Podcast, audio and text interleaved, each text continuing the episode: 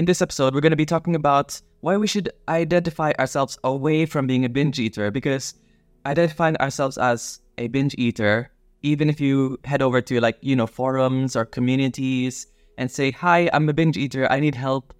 It does it's not really helpful and it's actually harming your self-esteem.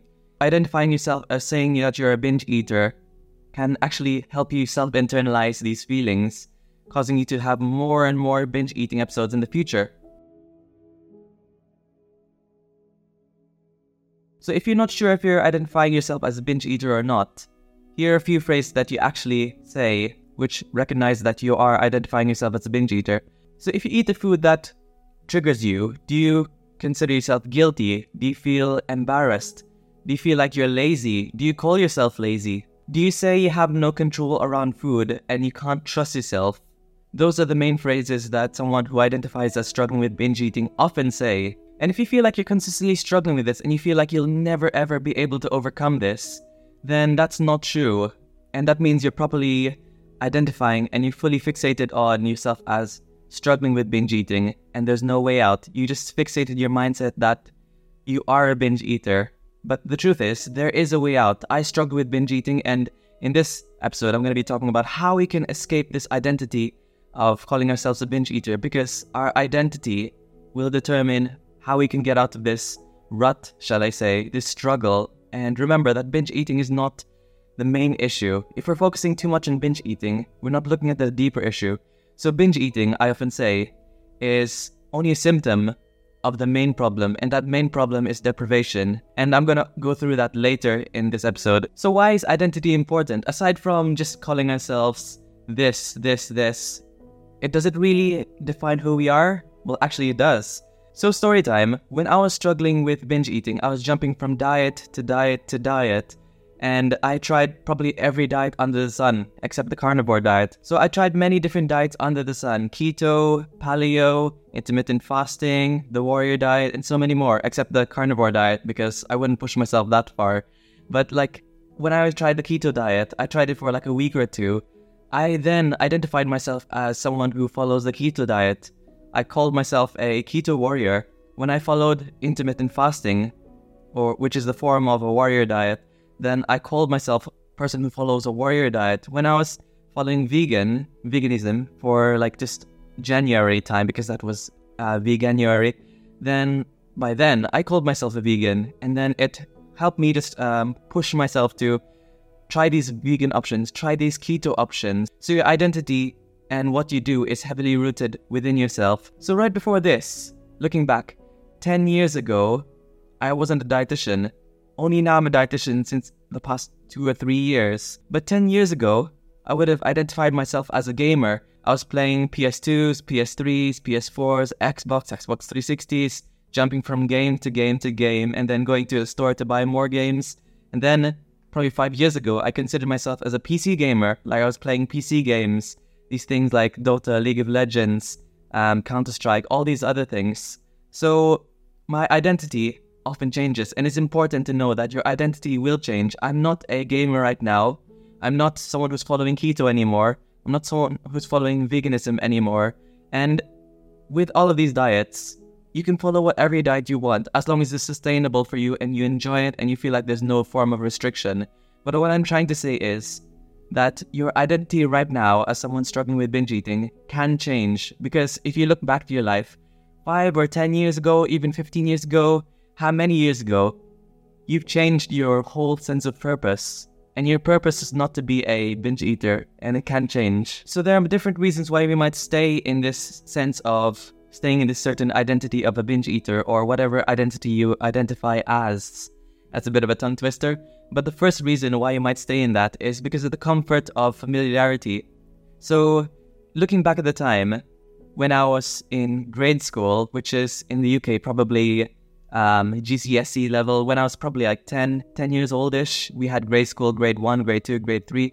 And then the next step up would be high school, which probably might be A level area if you're in the UK. Kind of like that area where you're like 15, 16 Anyway, when I was in grade school, 10, when I was 10 years old, I was thinking, oh, it's such an adult life to be um, someone in high school, there must be such adults. And then when you reach high school, the next step up is university level, and that's the same as university in the UK.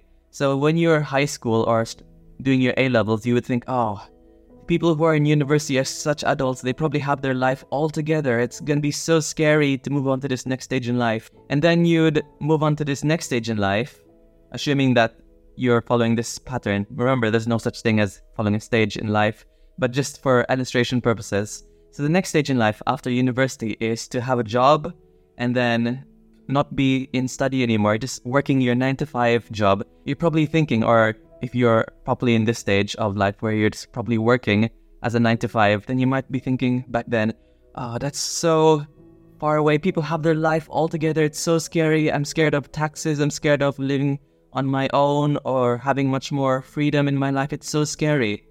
And remember, comfort with familiarity is where we want to stay. We're scared of change, even in different life circumstances. So remember, when I was eight years old, I didn't really care much about the world, but I knew that being a teenager, being like 13, is extremely scary. I thought I might have to have my life all together. I'm gonna stop doing these things, and then moving on 13 to 18, being much more of an adult now, or like 18 or 21, wherever that age is, depending on where you live, then you must I must have my life all together. And then I'm not 30 yet. I'm 27 at this point of time. But moving on to 30, oh, that's a big number. That's going to be so scary. So remember, we stay in one identity because of comfort. So to move on to this new identity, we have to get comfortable with discomfort, or at least just be used to discomfort.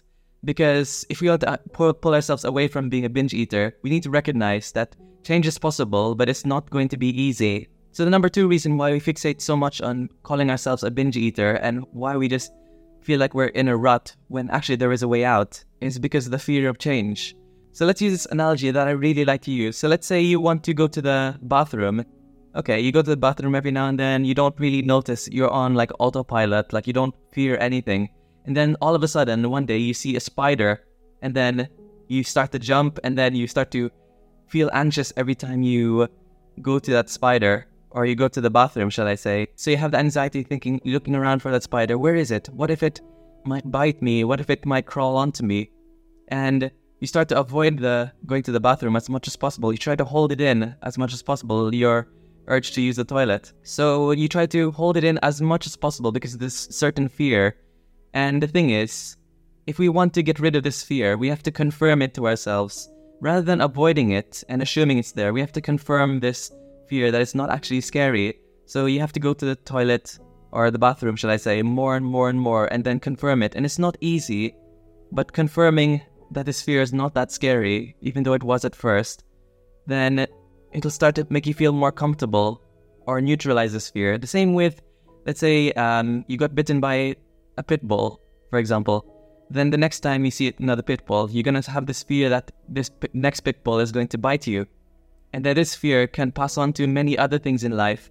You can start to fear Labradors. You might fear Chihuahuas. They're probably scary anyway, but like you might start to fear other dog breeds because you start to associate this fear. So what I'm trying to say is, if you're trying to reintroduce a trigger food, it is going to be scary, and it's scary to reintroduce trigger foods, eat your fear foods, but rather than avoiding them, rather than just clearing your cupboards away, never buying them again, assuming that it's going to be scary all the time, trying to reintroduce these foods regularly into our diet, into our day, can start to help neutralize this fear. And later in this episode, I'm going to be talking about how we can neutralize all the fears and reintroduce trigger foods without having these binge eating episodes on them trying to reduce the fear as much as possible. So if you're struggling with binge eating and you're calling yourself guilty, you should be ashamed of yourself. You should be calling yourself um, lazy. Remember, that's not an identity. That's not your identity. Sometimes when we struggle with binge eating, when I struggle with binge eating, I'd often called myself these because it formed strangely a safety blanket that I don't have to worry about moving on to other things. I'm always chasing the next diet, the next diet, because I am hoping that I can shift myself into a different identity. So for many people, you might be thinking right now, okay, that's not my identity. I'm not a binge eater, but I want to ask you this. So what is your identity? you might be thinking, okay, my identity is someone who's struggling with binge eating, but I, want to be away from binge eating. I want to get rid of binge eating. And that's not an identity because you're still identifying yourself as someone who's struggling with binge eating. So let's get rid of this mindset of or wording of binge eater. Let's say I want to identify myself as someone who enjoys time with family. I want to identify as someone who has no restrictions around food and just enjoys life. I want to be someone who enjoys knitting. I want to be someone who enjoys going to the gym and not feeling guilty. I want to be spending time with loved ones, going to restaurants with friends. Don't put any wording of binge eating. So, right now, let's learn about how we can get rid of binge eating because remember how I said earlier that binge eating is only a symptom of deprivation, it's not the main problem. So, deprivation is the main problem because if you look at our body physiologically, like our bodies are really, really smart. We can't trick it. We can't trick it into eating a 500 calorie day diet and continue to just follow this and not have any negative consequences to this. So binge eating is actually a protective mechanism. So we need to remember that binge eating is a protective mechanism. If we look back at the caveman era or the cave women era, cave person era, back then, essentially, they were having overeating episodes. So most of the day, breakfast, lunch, probably they would just wake up and then they would hunt for a mammoth.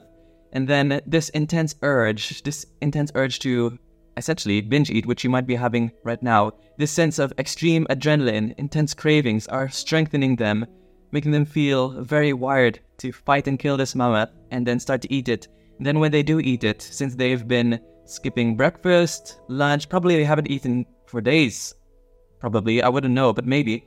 Then they'd have these intense episodes of overeating, just eating so, so quickly, not mostly for enjoyment, but mostly just to finish the food I don't know if you struggle with that with binge eating, where you have these episodes of eating on feeling like you're on autopilot. It might be enjoyable for the first five minutes, first 10 minutes, but then you feel the sense of being seven out, out of 10 full, being quite comfortably full. But since you have this urge or this all or nothing mindset to finish all the food, then even though you're past comfortable fullness and you want to stop, you couldn't stop because your body is so primed to eat as much food as possible whether it's from physical restriction, being hungry, or mental restriction, which is having this psychological craving because you've been depriving yourself of the foods you wanted to eat throughout the day. So you have these episodes of finishing everything as much as possible, and then you have these thoughts. You probably might be having these thoughts. I definitely did. Uh, during a binge eating episode, you're thinking, okay, I know I'm comfortably comfortably full right now, that I could stop right now, but then again, these leftovers are still going to be causing me to have these intense urges t- tomorrow. So I might as well finish everything as much as possible.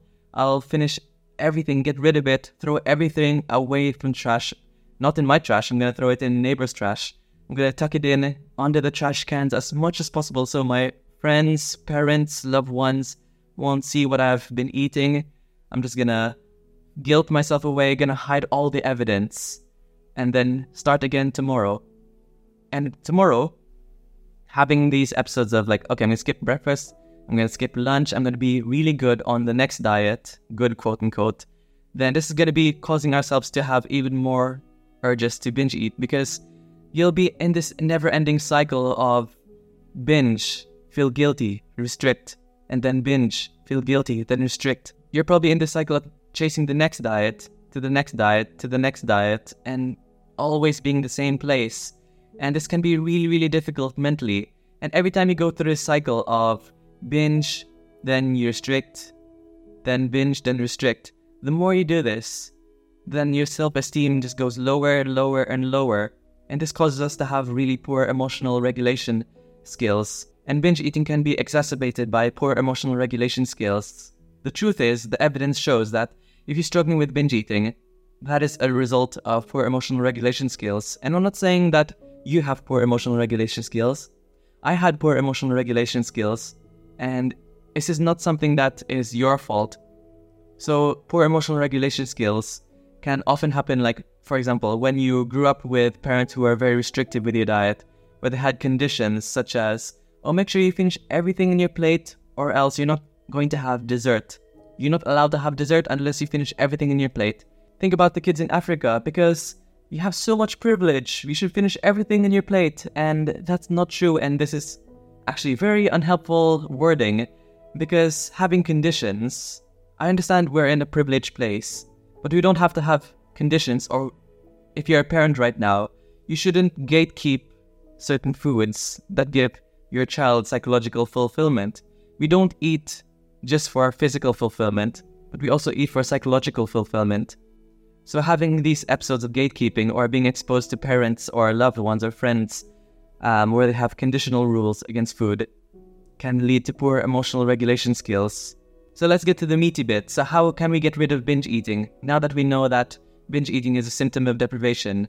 So, let's get straight to how can we get rid of binge eating, knowing that we need to get rid of our identity as a binge eater. So, there's a quote by James Clear, the author of Atomic Habits, basically the manual on how to change your identity, how to change your habits. He says that every action you take is a vote for the type of person you want to become. So, what are these actions? So, these actions I'm going to talk to you about are how you can get rid of binge eating and reduce your binge eating episodes. So, first, we need to recognize the three main binge triggers. So, number one, physical restriction, mental restriction, number two, and all or nothing mindset. Those are the three main triggers to binge eating. So, number one, physical restriction. So, are you feeling or keeping yourself hungry throughout the day, obviously being hungry is going to cause you to have more binge eating episodes. It might sound quite obvious, but I want you to think after a binge eating episode at night, what goes through your mind? Do you want to jump on to the next diet tomorrow? Cut out this, cut out this food group, cut out this and this and this. You promise yourself probably that you're gonna skip breakfast. You're gonna have as little lunch as much as possible. You're gonna skip probably dinner. You probably might skip breakfast. You might have like a tiny salad of like salad and boiled chicken that's very low in calories. Then have the lowest calorie snacks. Try to eat as little as possible. That's physical restriction. So for us to get rid of physical restriction, we have to get into this regular pattern of eating regular meals: breakfast, mid morning snack, lunch, mid afternoon snack, and dinner. Because when you're struggling with binge eating, you're either feast or famine. You're not eating anything, or eating very little, or you're having massive binge eating episodes or overeating episodes. So your body is trained, you're training your body to just simply have nothing or everything all in one go.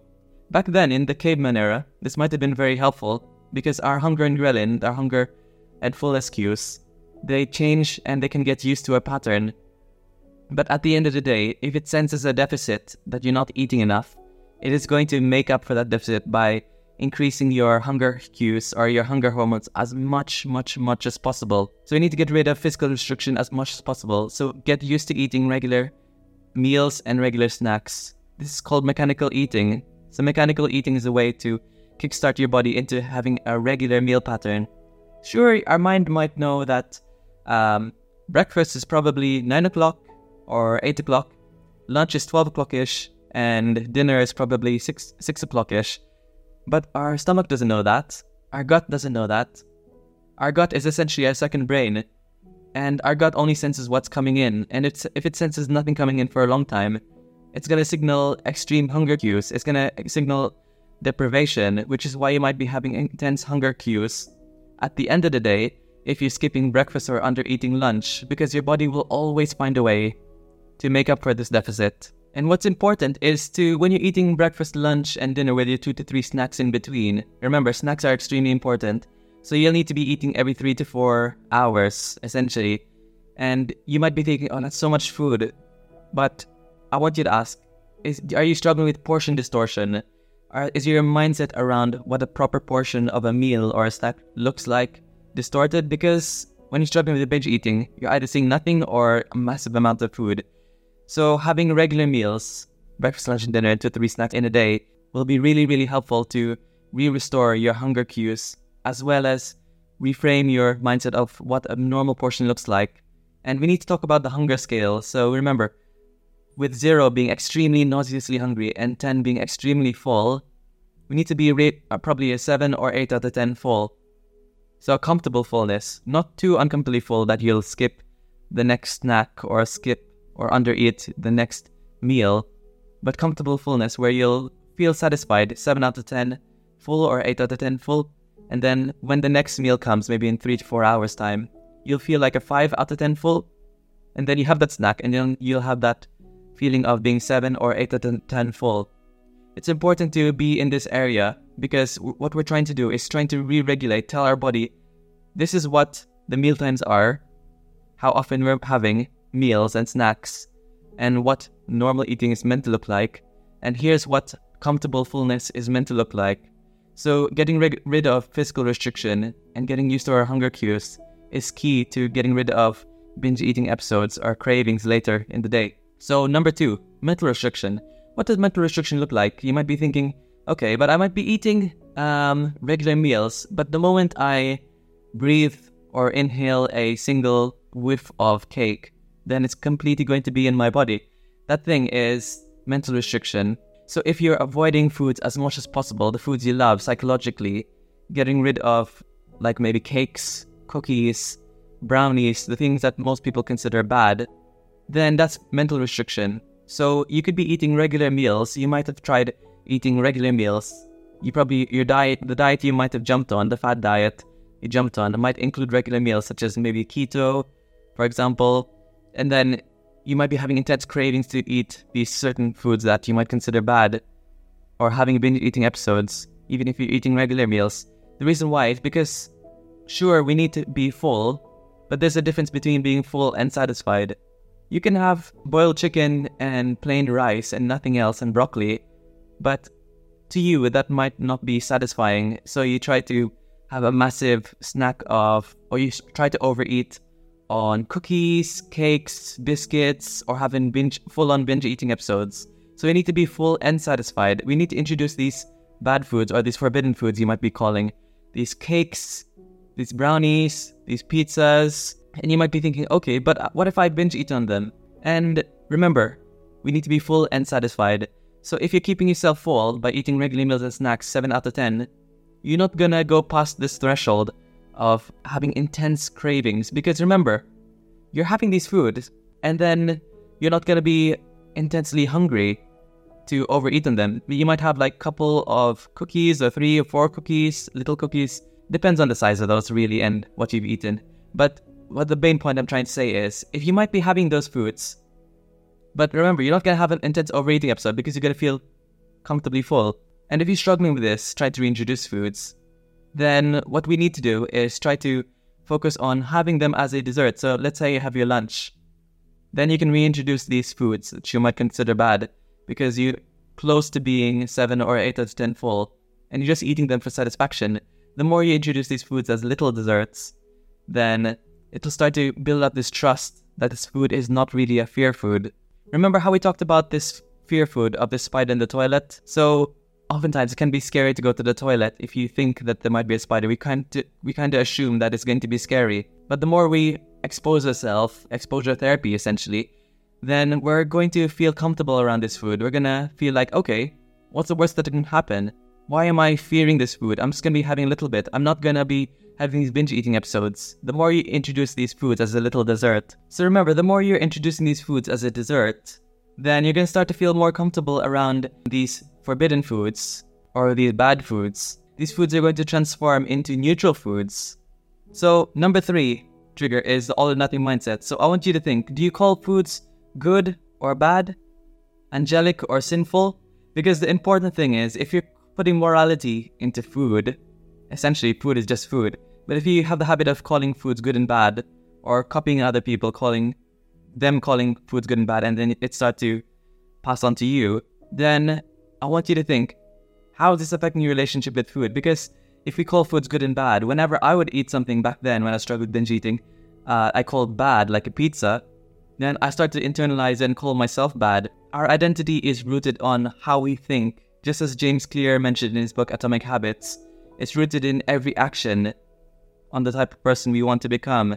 So if we're calling foods good and bad, every time we eat a bad food, then it's pushing ourselves to be called or identifying ourselves as a bad person, it makes our self esteem extremely fragile. It can make our self esteem dependent on the food we eat. And remember, there's no such thing as good or bad foods. All foods contain some form of nutrition. So, broccoli has lots of vitamins and minerals and fiber, but very low energy, almost no protein, almost no fats. Pizza, on the other hand, has not as much vitamins and minerals and fiber, but it has lots of energy, lots of protein, and decent amount of fats. And calling food good and bad is this mindset of an all or nothing mindset because broccoli would be helpful, but if you're struggling with cancer and you have a very poor appetite and you're struggling with a change in taste, you can't taste food, or you might have like um, the side effects of long COVID where you have no taste, then pizza can help and restore and maintain your weight. I work in the hospital in NHS in gastro, and people who are struggling with their appetite have to be tube fed because they couldn't be able to have enough energy or calories in them. Some people who are struggling with um, really, really poor appetite, literally just eating ice cream jelly, they're being given by their friends just broccoli smoothies, and they still continue to lose tons of weight, which is where the where milkshakes and smoothies would be helpful. Peanut butter would be helpful. Pizza would be helpful. Having these foods which are rich in energy can literally help save someone's life. So remember, there's no such thing as good and bad. Good and bad foods is just simply a mindset of an all or nothing mindset. So now let's talk about moving on and accepting our new identity. Because now that we know what to do, getting rid of these binge eating triggers, physical restriction, mental restriction, and all or nothing mindset, we need to push ourselves to change into this new identity of someone who doesn't struggle with food. And remember, you might be chasing weight loss with binge eating recovery, but it's important to note that if you struggle with binge eating, we need to recognize that our body is on alarm mode, emergency mode.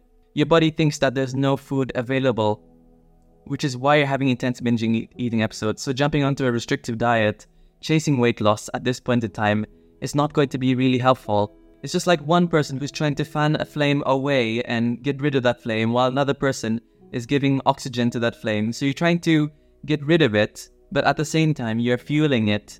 So, during binge eating recovery, which is why we need to have regular meals to signal to our body, psychologically and physically, having the foods we crave, that there's no deprivation and there's no need for our body to panic and have any binge eating episodes. And you might be thinking right now, okay, but I am going to gain weight. And the truth is, you might gain weight, you might not, you might even maintain your weight.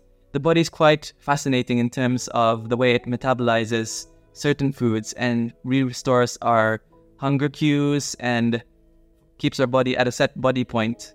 So there's this thing called the set point theory, which is where that if you're restoring your hunger cues, then having regular meals including the foods you love, you're going to stay in this certain body body weight range. You will, however, gain some weight initially. And if you do, that's because your body right now is in a deprived state. So some people who go on holidays um, maybe let's let's say Spain, Portugal, basically places where there's lots of delicious food, Turkey, delicious kebabs. So some people might find themselves gaining a large amount of weight after a holiday. And if that's you, I want you to think, okay, so what did I do before that holiday? Because if you gained a large amount of weight after the holiday or during the holiday, then that's a probable signal that before the holiday, you were completely deprived. That was your deprived body. You're completely malnourished, exhausted, tired from dieting, jumping from diet to diet. You probably starved yourself before this holiday. And remember, you probably tried to restore your weight during this holiday, but that restored weight, which you might think is a higher weight because you're so used to being a deprived body, is probably your normal, comfortable weight. There's this thing called the set point theory in nutrition where our bodies, if we're following our hunger cues and our psychological cues, having regular meals, is our body is going to fluctuate between maybe two or three kilograms more or less. And if you're finding yourself fluctuating even more than that, then you're probably fluctuating between your deprived body and your restored body so often. So after that holiday, you probably might be jumping onto another diet and then you're just being deprived and then probably have a binge eating episode or another holiday and then you're restored, deprived, restored. And the more you do this, fluctuating between deprived and restored in large amounts, then this is causing some stress to your thyroid and your insulin sensitivity because our body doesn't like yo yo dieting. The more we yo yo diet, the more we increase our risk of cardiovascular diseases, such as like heart attacks and high cholesterol and many more. So remember, don't let that identity be you. Don't be this person who's jumping from diet to diet. You're essentially staying, holding on to this fear of comfort that, okay, it's comfortable for me to jump onto another diet. And it's something that I'm not really um, worried about because I've done so many diets. So hopefully this next one will help me lose weight. But remember that we're binge eating because of deprivation. So on the topic of possible weight gain, fear of weight gain, remember we're eating regular meals and then including the foods we love. So there's obviously going to be some fear of weight gain if you're chasing weight loss because of binge eating. But remember, we could be just chasing weight restoration.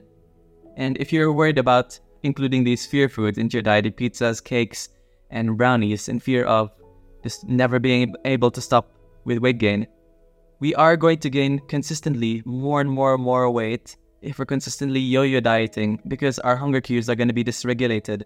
But if we're eating regular meals, then our hunger cues are going to be back on track and we're going to be staying in this set point theory. We're going to be staying in this set point of fluctuating between three or kilograms more or less and it's going to be in here, in this area. And if you're introducing these foods, you can still be healthy no matter what your body weight is. It is possible to be metabolically healthy when you're overweight or in the obese category, as long as you're introducing these four healthy habits.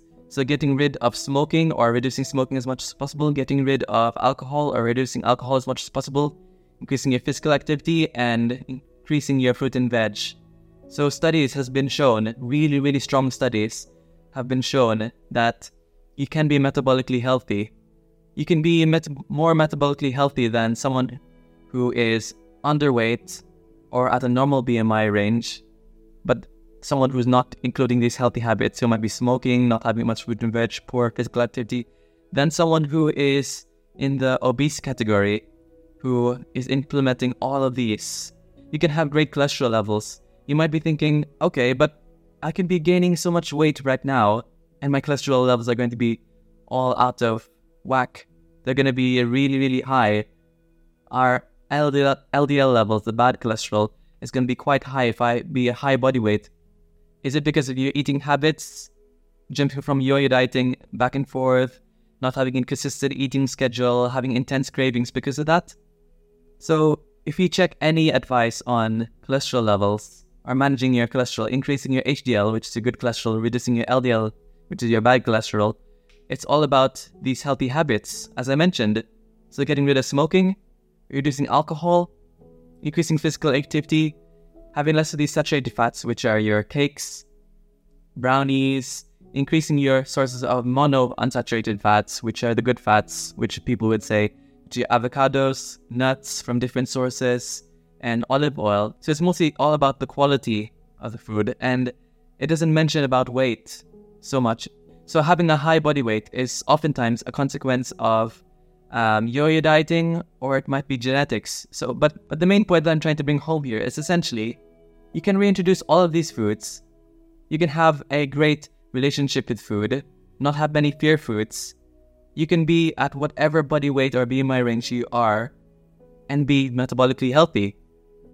So, in the massive nutshell of things, you can get rid of your identity away from a binge eater and be someone who's simply a normal eater, someone who loves people, someone who chases your dreams. When you're struggling with binge eating, it's on our mind 24 7. Food, cravings, how many calories are in this food? Do I, am I sticking, sticking to this meal plan? Am I focusing on being good or bad? It really weighs you down it's really exhausting to be having this mindset or identity of being a binge eater. But you can change, and it's not going to be comfortable, but we need to be comfortable with being uncomfortable for change.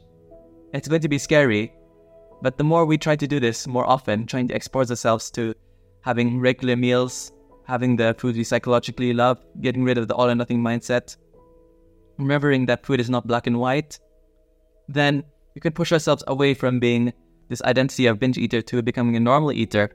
being you. For me, being Jonathan. My identity is Jonathan. It's not a binge eater anymore. It's not someone who's exhausted in guilt, shame, embarrassment. I hope you found this episode helpful, and I'm really enjoying these long form content because I'm finding this really helpful for you to just have everything packaged in one place rather than you searching for many different videos and podcast episodes to piece all the pieces together. But I've completed my massive Conquer Cravings 30 day binge reboot course. So if you're struggling with binge eating and you're really struggling with chasing diets for many weeks, for many months, for probably even years, and you want a whole 30 day stepped approach, 30 days, 30 videos on everything about binge eating recovery, from reintroducing fear foods, the things we talked about earlier about like these binge triggers, acceptance, coping strategies, distress tolerance skills, mindfulness, completely changing your identity, then head over to the link in the description and check out the 30 day binge reboot. It took me a long time to make this course, and you're really, really going to love it. And it, there's a lifetime guarantee, 100% refund lifetime guarantee. So there's um, no risk involved. You can try it, and if you don't like it, you can just simply email me for a refund. And there's more info on how to refund and checking out more on the details of the course in the link below. So I hope you found this episode helpful. And remember, I'll leave you with this one more quote, which I'll repeat one more time by James Clear, the author of Atomic Habits. Your habits shape your identity, and your identity shapes your habits. So you can either stay in this area of struggling with binge eating, chasing from diet to diet to diet, or you can shape your habits to form this new identity of becoming someone who is a normal eater and someone who is weight restored, someone who is replenished, someone who's not worrying about food anymore, metabolically healthy, and chasing life and chasing happiness.